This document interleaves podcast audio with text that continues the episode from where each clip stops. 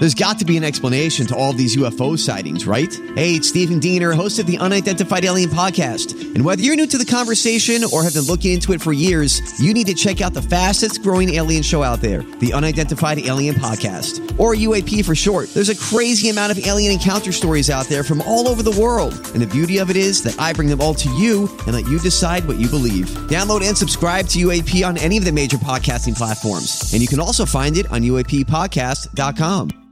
Hi, everybody. This is Adriana Trigiani. I'm the host of You Are What You Read. I have the privilege of interviewing luminaries of our times about the books that shaped them from childhood until now. We get everybody from Sarah Jessica Parker to Kristin Hannah, Mitch Albom, Susie Essman, Craig Ferguson, Rainn Wilson, Amor Towles, you name it, they come, they share. New episodes of You Are What You Read drop every Tuesday on Apple, Spotify, or any major streaming platform wherever you listen to your podcasts.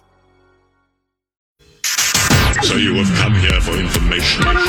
This, is a My Talk Dirt Alert update. A quick look at what's happening in entertainment. We dug up a lot of good dirt. On My Talk. My Talk. Listen and learn. Fans of Chip and Joanna Gaines might want to take a trip to Waco, Texas for a cup of coffee.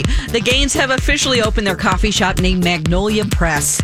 The popular design team thought this would be a perfect uh, addition to their Silos project. Chip and Joanna are building a retail village in Waco, including a furniture store and other recreational spaces. Uh, if you spent endless hours playing with Barbie and her Malibu dream house, you'll be happy to know that you could spend a night in it.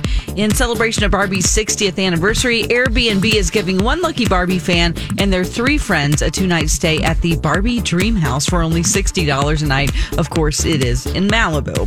Netflix held its uh, quarter three earnings report on Wednesday and revealed just how popular the latest season of Stranger Things is proving to be. According to the streaming service, over 64 million subscriber households tuned into the hit series' third installment in the first four weeks after its release, making it the show's most watched season yet. More than 40 people, uh, 40 million people binged the entire new season within the first four days.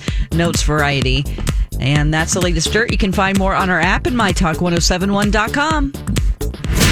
Okay, appreciate the info. Dirt Alert updates at the top of every hour. Plus, get extended Dirt Alerts at 820, 1220, and 520. Be back in an hour. Okay.